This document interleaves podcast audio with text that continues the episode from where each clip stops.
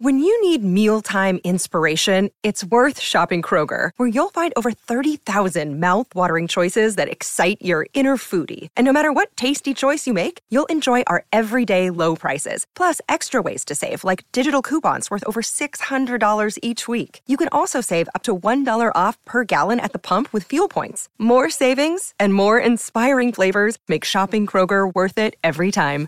Kroger, fresh for everyone. Fuel restrictions apply. Chapter 3 A week passed after my return to London without the receipt of any communication from Miss Halcombe. On the eighth day, a letter in her handwriting was placed among the other letters on my table. It announced that Sir Percival Glyde had been definitely accepted and that the marriage was to take place, as he had originally desired, before the end of the year. In all probability, the ceremony would be performed during the last fortnight in December. Miss Fairlie's 21st birthday was late in March. She would, therefore, by this arrangement, become Sir Percival's wife about three months before she was of age. I ought not to have been surprised. I ought not to have been sorry. But I was surprised and sorry, nevertheless. Some little disappointment caused by the unsatisfactory shortness of Miss Halcombe's letter mingled itself with these feelings and contributed its share towards upsetting my serenity for the day. In six lines, my correspondent announced the proposed marriage. In three more, she told me that Sir Percival had left Cumberland to return to his house in Hampshire, and in two concluding sentences, she informed me First, that Laura was sadly in want of change and cheerful society. Secondly, that she had resolved to try the effect of some such change forthwith by taking her sister away with her on a visit to certain old friends in Yorkshire. There the letter ended, without a word to explain what the circumstances were which had decided Miss Fairlie to accept Sir Percival Glyde in one short week from the time when I had last seen her. At a later period, the cause of this sudden determination was fully explained to me. It is not my business to relate it imperfectly on hearsay evidence. The circumstances came within the personal experience of Miss Halcombe, and when her narrative succeeds mine, she will describe them in every particular exactly as they happened. In the meantime, the plain duty for me to perform before I, in my turn, lay down my pen and withdraw from the story, is to relate the one remaining event connected with Miss Fairlie's proposed marriage in which I was concerned, namely, the drawing of the settlement. It is impossible to refer intelligibly to this document without first entering into certain particulars in relation to the bride's pecuniary affairs. I will try to make my explanation briefly and plainly, and to keep it free from professional obscurities and technicalities. The matter is of the utmost importance. I warn all readers of these lines that Miss Fairlie's inheritance is a very serious part of Miss Fairlie's story, and that Mr. Gilmore's experience in this particular must be their experience also, if they wish to understand the narratives which are yet to come. Miss Fairlie's expectations, then, were of a twofold kind, comprising her possible inheritance of real property or land when her uncle died, and her absolute inheritance of personal property or money when she came of age. Let us take the land first. In the time of Miss Fairlie's paternal grandfather, whom we will call Mr. Fairlie, the elder, the entailed succession to the Limmeridge estate stood thus. Mr. Fairlie, the elder, died and left three sons Philip, Frederick, and Arthur. As eldest son, Philip succeeded to the estate. If he died without leaving a son, the property went to the second brother, Frederick. And if Frederick died also without leaving a son, the property went to the third brother, Arthur. As events turned out, Mr. Philip Fairlie died, leaving an only daughter, the Laura of this story, and the estate, in consequence, went in course of law to the second brother, Frederick, a single man. The third brother, Arthur, had died many years before the decease of Philip, leaving a son and a daughter. The son, at the age of 18, was drowned at Oxford. His death left Laura, the daughter of Mr. Philip Fairlie, presumptive heiress to the estate, with every chance of succeeding to it in the ordinary course of nature on her uncle Frederick's death, if the said Frederick died without leaving male issue. Except in the event, then, of Mr. Frederick Fairlie marrying and leaving an heir, the two very last things in the world that he was likely to do, his niece Laura would have the property on his death, possessing, it must be remembered, nothing more than a life interest in it. If she died single or died childless, the estate would revert to her cousin, Magdalen, the daughter of Mr. Arthur Fairlie. If she married, with a proper settlement, or in other words, with the settlement I meant to make for her, the income from the estate, a good three thousand a year, would during her lifetime be at her own disposal. If she died before her husband, he would naturally expect to be left in the enjoyment of the income for his lifetime. If she had a son, that son would be the heir to the exclusion of her cousin Magdalen. Thus, Sir Percival's prospects in marrying Miss Fairlie, so far as his wife's expectations from real property were concerned, promised him these two advantages on Mr. Frederick Fairlie's death. First, the use of three thousand a year, by his wife's permission, while she lived, and in his own right on her death if he survived her. And secondly, the inheritance of Limmeridge for his son if he had one. So much for the landed property and for the disposal of the income from it on the occasion of Miss Fairlie's marriage. Thus far, no difficulty or difference of opinion on the lady's settlement was at all likely to arise between Sir Percival's lawyer and myself. The personal estate, or in other words, the money to which Miss Fairlie would become entitled on reaching the age of twenty one years, is the next point to consider. This part of her inheritance was, in itself, a comfortable little fortune. It was derived under her father's will, and it amounted to the sum of twenty thousand pounds. Besides this, she had a life interest in ten thousand pounds more, which latter amount was to go on her decease to her aunt Eleanor, her father's only sister. It will greatly assist in setting the family affairs before the reader in the clearest possible light if I stop here for a moment to explain why the aunt had been kept waiting for her legacy until the death of the niece. Mr. Philip Fairlie had lived on excellent terms with his sister Eleanor as long as she remained a single woman. But when her marriage took place, somewhat late in life, and when that marriage united her to an Italian gentleman named Fosco, or rather to an Italian nobleman seeing that he rejoiced in the title of Count, Mr. Fairlie disapproved of her conduct so strongly that he ceased to hold any communication with her, and even went the length of striking her name out of his will. The other members of the family all thought this serious manifestation of resentment at his sister's marriage more or less unreasonable. Count Fosco, though not a rich man, was not a penniless adventurer either.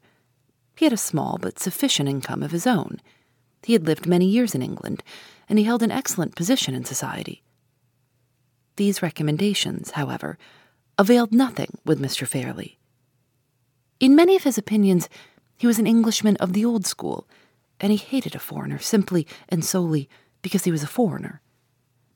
The utmost that he could be prevailed on to do in after years, mainly at Miss Fairlie's intercession, was to restore his sister's name to its former place in his will, but to keep her waiting for her legacy by giving the income of the money to his daughter for life, and the money itself, if her aunt died before her, to her cousin Magdalen. Considering the relative ages of the two ladies, the aunt's chance, in the ordinary course of nature, of receiving the ten thousand pounds was thus rendered doubtful in the extreme and Madame Fosco resented her brother's treatment of her as unjustly as usual in such cases, by refusing to see her niece, and declining to believe that Miss Fairlie's intercession had ever been exerted to restore her name to Mr. Fairlie's will. Such was the history of the ten thousand pounds. Here again, no difficulty could arise with Sir Percival's legal adviser. The income would be at the wife's disposal, and the principal would go to her aunt or her cousin on her death. All preliminary explanations being now cleared out of the way, I come at last to the real knot of the case, to the twenty thousand pounds. This sum was absolutely Miss Fairlie's own on her completing her twenty first year, and the whole future disposition of it depended, in the first instance, on the conditions I could obtain for her in her marriage settlement. The other clauses contained in that document were of a formal kind, and need not be recited here. But the clause relating to the money is too important to be passed over. A few lines will be sufficient to give the necessary abstract of it. My stipulation in regard to the twenty thousand pounds was simply this the whole amount was to be settled so as to give the income to the lady for her life, afterwards to Sir Percival for his life, and the principal to the children of the marriage. In default of issue, the principal was to be disposed of as the lady might by her will direct, for which purpose I reserved to her the right of making a will. The effect of these conditions may be thus summed up. If Lady Glyde died without leaving children, her half sister, Miss Halcombe, and any other relatives or friends whom she might be anxious to benefit, would, on her husband's death, divide among them such shares of her money as she desired them to have. If, on the other hand, she died leaving children, then their interest, naturally and necessarily, superseded all other interests whatsoever. This was the clause equal justice to all parties. We shall see how my proposals will met on the husband's side. At the time when Miss Halcombe's letter reached me, I was even more busily occupied than usual, but I contrived to make leisure for the settlement. I had drawn it and had sent it for approval to Sir Percival's solicitor in less than a week from the time when Miss Halcombe had informed me of the proposed marriage. After a lapse of two days, the document was returned to me with notes and remarks of the baronet's lawyer. His objections, in general, proved to be of the most trifling and technical kind, until he came to the clause relating to the twenty thousand pounds. Against this, there were double lines drawn in red ink, and the following note was appended to them Not admissible the principal to go to Sir Percival Glyde in the event of his surviving Lady Glyde, and there being no issue. That is to say, not one farthing of the twenty thousand pounds was to go to Miss Halcombe or to any other relative or friend of Lady Glyde's. The whole sum, if she left no children, was to slip into the pockets of her husband. The answer I wrote to this audacious proposal was as short and sharp as I could make it. My dear sir, Miss Fairlie's settlement, I maintain the clause to which you object exactly as it stands. Yours truly. The rejoinder came back in a quarter of an hour. My dear sir, Miss Fairlie's settlement, I maintain the red ink to which you object exactly as it stands. Yours truly. In the detestable slang of the day, we are now both at a deadlock, and nothing was left for it but to refer to our clients on either side. As matters stood, my client, Miss Fairlie, not having yet completed her 21st year, Mr. Frederick Fairlie was her guardian. I wrote by that day's post and put the case before him exactly as it stood, not only urging every argument I could think of to induce him to maintain the clause as I had drawn it, but stating to him plainly the mercenary motive which was at the bottom of the opposition to my settlement of the twenty thousand pounds. The knowledge of Sir Percival's affairs, which I had necessarily gained when the provisions of the deed on his side were submitted in due course to my examination, had but too plainly informed me that the debts on his estate were enormous, and that his income, though nominally a large one, was virtually, for a man in his position, next to nothing. The want of ready money was the practical necessity of Sir Percival's existence, and his lawyer's note on the clause in the settlement was nothing but the frankly selfish expression of it. Mr. Fairlie's answer reached me by return of post, and proved to be wandering and irrelevant in the extreme. Turned into plain English, it practically expressed itself to this effect Would dear Gilmore be so very obliging as not to worry his friend and client about such a trifle as a remote contingency? Was it likely that a young woman of twenty one would die before a man of forty five, and die without children? On the other hand, in such a miserable world as this, was it possible to overestimate the value of peace and quietness? If those two heavenly blessings were offered in exchange for such an earthly trifle as a remote chance of twenty thousand pounds, was it not a fair bargain? Surely, yes. Then why not make it? I threw the letter away in disgust. Just as it had fluttered to the ground, there was a knock at my door, and Sir Percival's solicitor, Mr. Merriman, was shown in. There are many varieties of sharp practitioners in this world, but I think the hardest of all to deal with are the men who overreach you under the disguise of good humor. A fat, well fed, smiling, friendly man of business is of all parties to a bargain the most hopeless to deal with. Mr. Merriman was one of this class. And how is good Mr. Gilmore? he began, all in a glow with the warmth of his own amiability. Glad to see you, sir, in such excellent health. I was passing your door, and I thought I would look in in case you might have something to say to me. Do. Now, pray do let us settle this little difference of ours by word of mouth, if we can. Have you heard from your client yet? Yes. Have you heard from yours? My dear good sir, I wish I had heard from him to any purpose.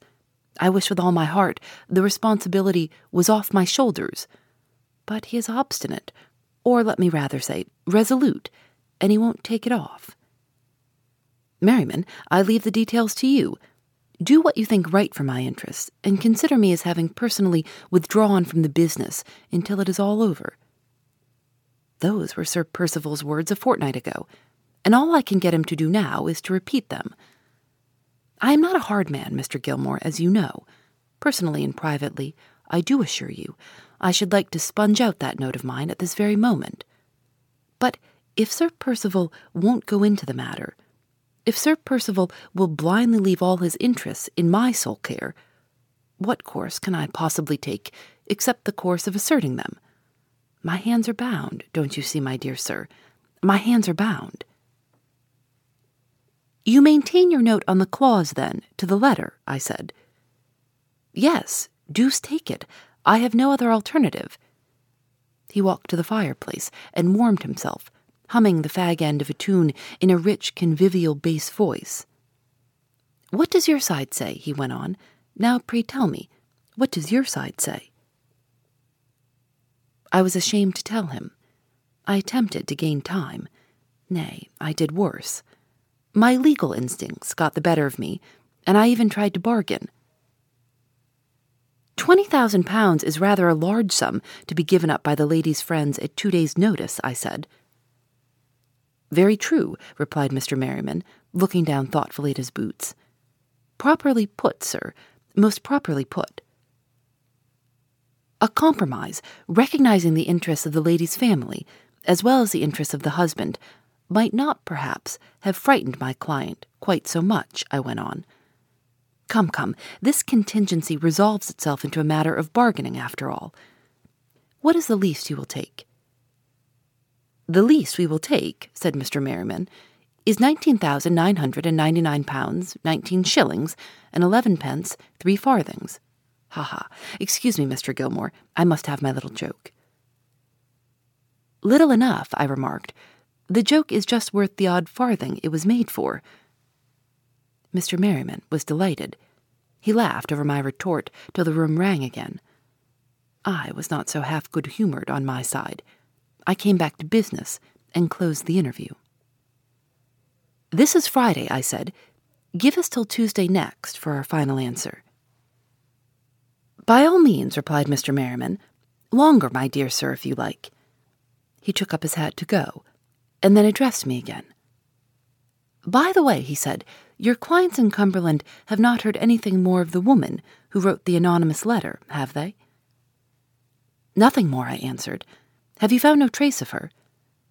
Not yet, said my legal friend, but we don't despair. Sir Percival has his suspicions that somebody is keeping her in hiding, and we are having that somebody watched. You mean the old woman who was with her in Cumberland, I said. Quite another party, sir, answered Mr. Merriman. We don't happen to have laid hands on the old woman yet. Our somebody is a man.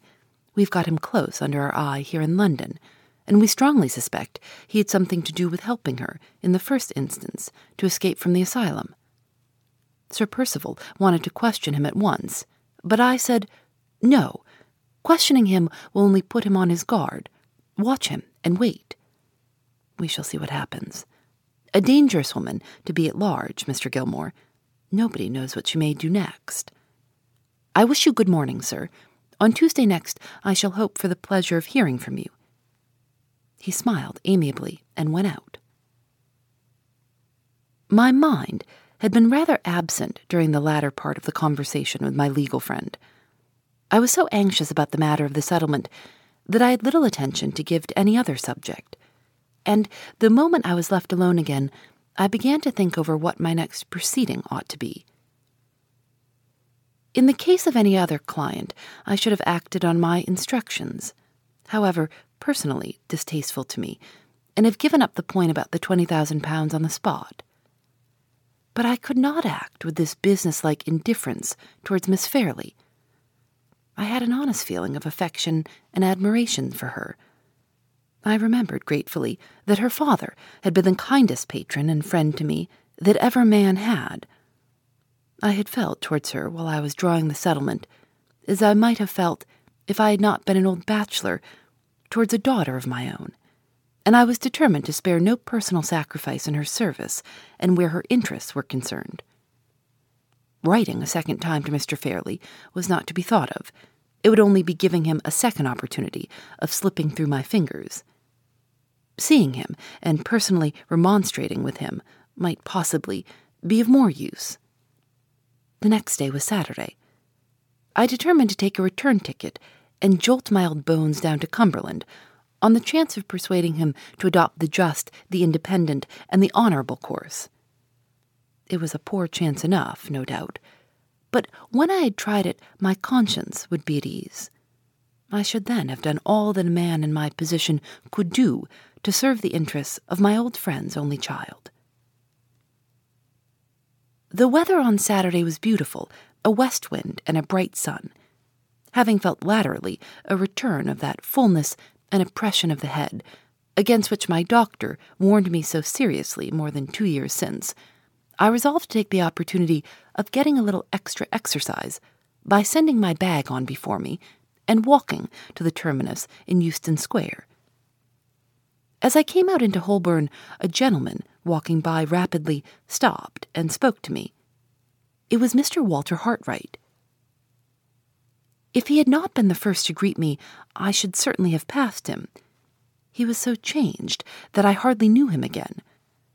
His face looked pale and haggard, his manner was hurried and uncertain, and his dress, which I remembered as neat and gentlemanlike when I saw him at Limmeridge, was so slovenly now that I should really have been ashamed of the appearance of it on one of my own clerks. Have you been long back from Cumberland? he asked. I heard from Miss Halcombe lately. I am aware that Sir Percival Glyde's explanation has been considered satisfactory. Will the marriage take place soon? Do you happen to know, Mr. Gilmore? He spoke so fast and crowded his questions together so strangely and confusedly that I could hardly follow him. However accidentally intimate he might have been with the family at Limmeridge, I could not see that he had any right to expect information on their private affairs and I determined to drop him, as easily as might be, on the subject of Miss Fairlie's marriage. Time will show, Mr. Hartright, I said. Time will show. I dare say, if we look out for the marriage in the papers, we shall not be far wrong. Excuse my noticing it, but I am sorry to see you not looking so well as you were when we last met. A momentary nervous contraction quivered about his lips and eyes, and made me half reproach myself for having answered him in such a significantly guarded manner. I had no right to ask about her marriage, he said bitterly. I must wait to see it in the newspapers like other people. Yes, he went on before I could make any apologies. I have not been well lately. I am going to another country to try a change of scene and occupation. Miss Halcombe has kindly assisted me with her influence, and my testimonials have been found satisfactory. It is a long distance off, but I don't care where I go, what the climate is, or how long I am away. He looked about him while he said this at the throng of strangers passing us by on either side, in a strange, suspicious manner, as if he thought that some of them might be watching us. I wish you well through it, and safe back again, I said, and then added, so as not to keep them altogether at arm's length on the subject of the Fairlies. I am going down to Limmeridge today on business.